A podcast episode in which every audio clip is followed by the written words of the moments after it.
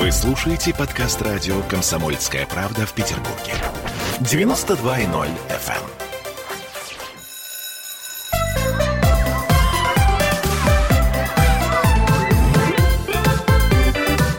Родительский вопрос. Петербург, петербургская студия радио «Комсомольская правда». Я Ольга Маркина, и сегодня у нас в гостях Андрей Богданцев, руководитель проекта «Учитель будущего». И оно «Страна Россия». Россия – страна возможностей. А, здравствуйте, Андрей. Здравствуйте. Начнем с простого вопроса. Россия – страна возможностей. Когда же появилась эта платформа и с какой целью она была в принципе создана? Идея создания платформы «Россия – страна возможностей» родилась во время Международного фестиваля молодежи и студентов, Северного фестиваля, идея главы государства объединить э, лучшие кадровые практики для возможности самореализации молодежи. В 2018 году организация была создана, и в 2019 году уже э, была оформлена как э, полноценная платформа, и сейчас она объединяет 26 конкурсов. Угу. Ну вот, насколько я понимаю, что да, более 20 проектов конкурсов объединяет платформа на сегодняшний день, но вот для меня, например, важнейший из них это учитель э, будущего.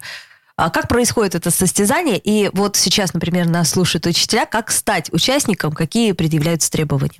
Конкурс «Учитель будущего» родился в прошлом году, 19 ноября мы стартовали. Он объединил более 39 тысяч участников. И чем это отличается от учителя года, например? А, да, конкурс «Учитель будущего» – это прежде всего командный конкурс. Так. Его принципиальное отличие от конкурса «Учитель э, года».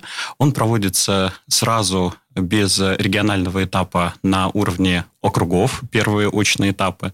Для того, чтобы стать участником, необходимо собрать команду внутри образовательного учреждения. И вот сейчас мы провели уже все окружные полуфиналы, но, к сожалению, пандемия нам не дала возможность провести финал, и финал был перенесен на, прошлый, на следующий год. Но в этом году, 24 э, ноября, стартовал э, студенческий трек конкурса «Учитель будущего», так. в котором мы ждем студентов не только педагогических специальностей, но и студентов э, любых других специальностей, кто хотел бы связать свою жизнь с образованием, прийти работать в школу, в учреждение дополнительного образования. Может быть, кто-то, кто хотел бы попробовать себя. Угу. То есть участником может стать в данном случае практически любой, да? Ну, для, если говорить о студенческом треке, то практически любой студент, начиная с третьего курса, может прийти и принимать участие в нашем конкурсе. А что будет в конкурсе-то самом? А в конкурсе для студентов а, у нас а, сначала пройдет заочный этап, это тестирование по преподаваемому предмету, ну, точнее, в данном случае по тому предмету, которым студенты будут преподавать. Тестирование что-то общее имеет с ЕГЭ? А за основу была при, примерная тот же порядок, но, как мы говорим, что конкурс это не контрольная работа, это в каком-то смысле олимпиада. Это задание а, немножко сложнее. Угу. А второе тестирование по функциональной грамотности на основе тех тестов, которые используются при международных сравнительных исследованиях, TIMSS, PISA, PIRLS. И третий тест – это тест общих знаний. Это на знание культуры, искусства, права, информационных технологий. То есть мы понимаем, что учитель, вне зависимости от преподаваемого предмета, должен обладать разносторонними знаниями. Даже если это учитель труда? Конечно. Полностью с вами согласна. Слушайте, а какие вот навыки э, учителя, точнее, э, участвующие в конкурсе, могут получить во время этого э, конкурса? Ну, наверное, прежде всего это прокачать, если так можно сказать, компетенцию... Скиллы. Э, скиллы, да, вот то, что сейчас э, гиб гибкие компетенции, soft, soft skills, э, коммуникационную компетенцию, потому что, э, если говорить об основном треке, это работа в команде, потому что не всегда приходит команда участвовать, подчас это еще коллектив, но на выходе из, из конкурса очного дня, это, очных дней это уже команда. Для индивидуальных участников, для студентов, это как раз-таки и коммуникативная компетенция, и где-то прокачать свои знания а, в области психологии а, в области педагогики, потому что есть очень много заданий, связанных именно с тем, как применять на практике знания, полученные в области психологии и педагогики. Угу. То есть получается, что э, в себя э, программа включает некое совершенствование профессионального мастерства на конкретных тренингах и мастер-классах? Да. Мы, Кто их ведет? Э, мы заложили идею конкурса, что конкурс это не столько выявление лучших, сколько э, такая непрерывная система совершенствования профессионального мастерства. А, участники каждого этапа получают обратную связь от экспертов, они получают возможность, а, например, после дистанционного этапа все получили доступ к библиотеке, где подобраны те книги, которые им рекомендованы в соответствии с выявленными дефицитами в результате тестирования. В научных этапах у нас всегда проводятся лекции.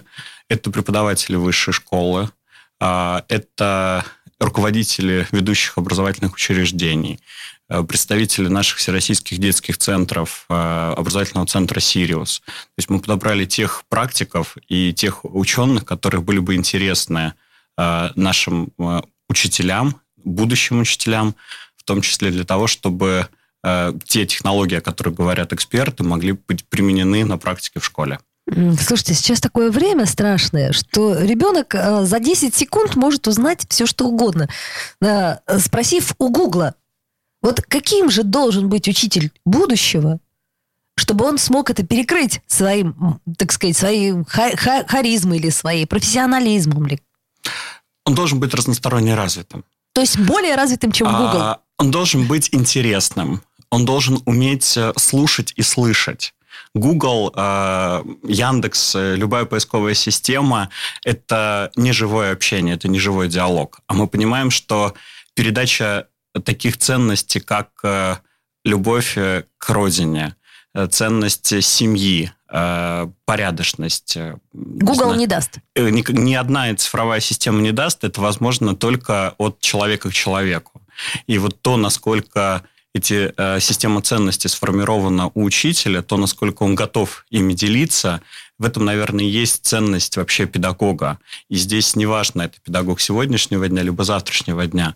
Наверное, э, завтрашний педагог, тот э, педагог будущего, учитель будущего, которого мы хотим увидеть, это командный игрок. Э, Причем когда мы говорим о команде... Я вот не очень это понимаю, поэтому разъясните. Что такое командный игрок в нашем понимании? Это не только команда внутри коллектива учителей это команда единомышленников, когда единомышленниками становятся и родители, и коллеги, и дети. То когда... есть всех воспитываем э, в, как, как это сказать, сообща? Да, когда... По общим э, каким-то правилам? Ну, э, как основная ценность команды – это единая система, э, э, не только единая цель, но и единая система ценностей.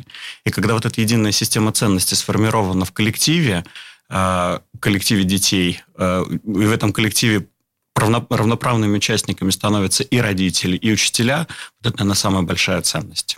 Ну, в общем, да, трудно поспорить. Слушайте, сейчас вот э, молодежь э, увлекается такими э, площадками, как там, не знаю, э, ТикТок, э, YouTube, Инстаграм, ну и все прочее. А как вы считаете, может быть, имеет смысл учителям тоже интегрироваться в ТикТок и из ТикТока а, оказывать на них какое-то влияние.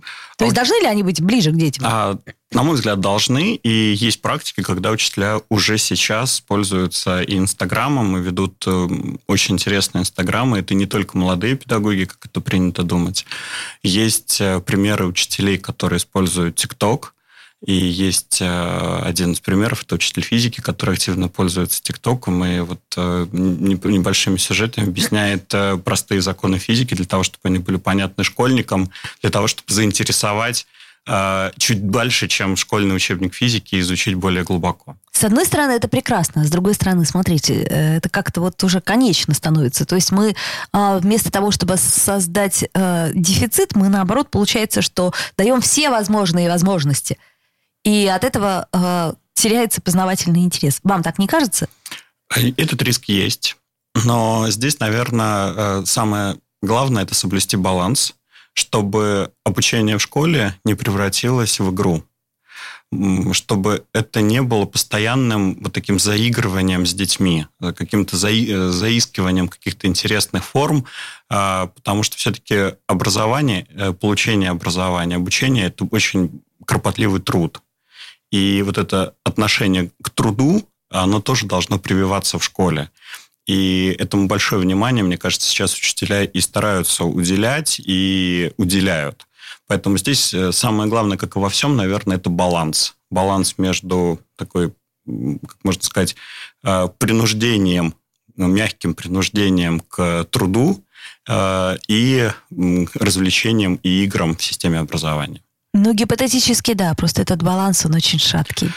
Ну, наверное, любой баланс всегда шаткий. И здесь от мастерства э, педагогов, от мастерства си, э, всей системы образования зависит, э, чтобы этот баланс сохранялся. Но я понимаю, что с одной стороны сейчас учителям немного труднее, чем было в Советском Союзе, а с другой стороны у них есть гораздо больше возможностей. То есть тут и плюсы, и минусы. А кто-нибудь из э, Петербурга э, принимал участие в конкурсе? Э, Петербург был самым активным участником. Культурная э, столица. Больше всего участников конкурса, около трех тысяч, это были учителя Санкт-Петербурга. А Петербург был еще, и стал рекордсменом по количеству команд, вышедших в финал. 11 команд, э, такой рекорд не был побит ни одним другим регионом, вышло в финал в конкурс.